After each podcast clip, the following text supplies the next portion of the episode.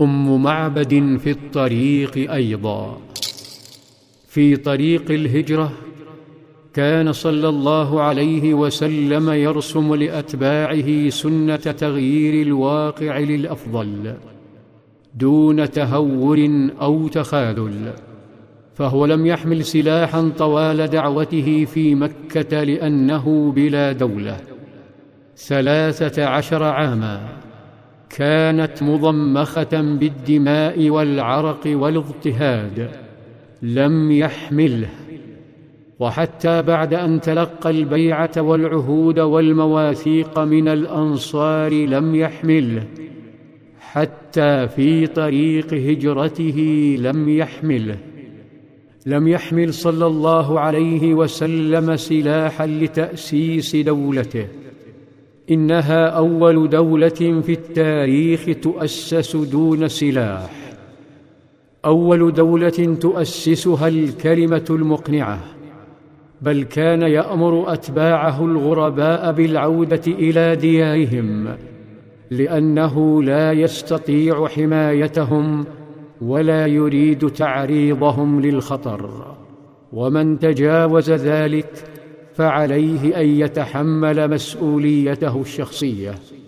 هدي يخرس الألسن العفنة التي ظلت وما زالت تصفه صلى الله عليه وسلم بالدموية ونشر الدين بالسيف. أين السيف؟ وهو لم يرق قطرة دم واحدة في مكة سوى دمه ودماء أصحابه. أين السيف؟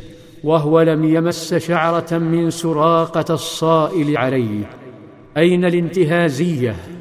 وهو يرفض قطعان الإبل والغنم ويستأذن شربة لبن. ها هو صلى الله عليه وسلم بعدما ودع أبا معبد بمسافة طويلة يشاهد على جانب الطريق خيمة قد رفع رواقها الأمامي وفرش فناؤها. يرى وسط الفناء امرأة برزة جريئة محتبية تتعاطى مع المسافرين بيعا وشراء بثقة وبلا ميوعه فأراد صلى الله عليه وسلم وأصحابه أن يشتروا منها لحما أو تمرا. لكن يبدو من رثاثة المكان أن الحال لا يسر. وأن القحط مر بهذه المرابع الحزينة لم يجدوا عندها بضاعة يحتاجونها. جالت عيناه صلى الله عليه وسلم في الخيمة وما حولها فأشفق على هذا الحزن المحتبي بفناء الخيمة فسألها عن شاة عجفاء مجهدة في كسر الخيمة وقال ما هذه الشاة يا أم معبد؟ قالت شاة خلفها الجهد عن الغنم. قال هل بها من لبن؟ قالت هي أجهد من ذلك. قال صلى الله عليه وسلم أفتأذنين لي أن أحلبها؟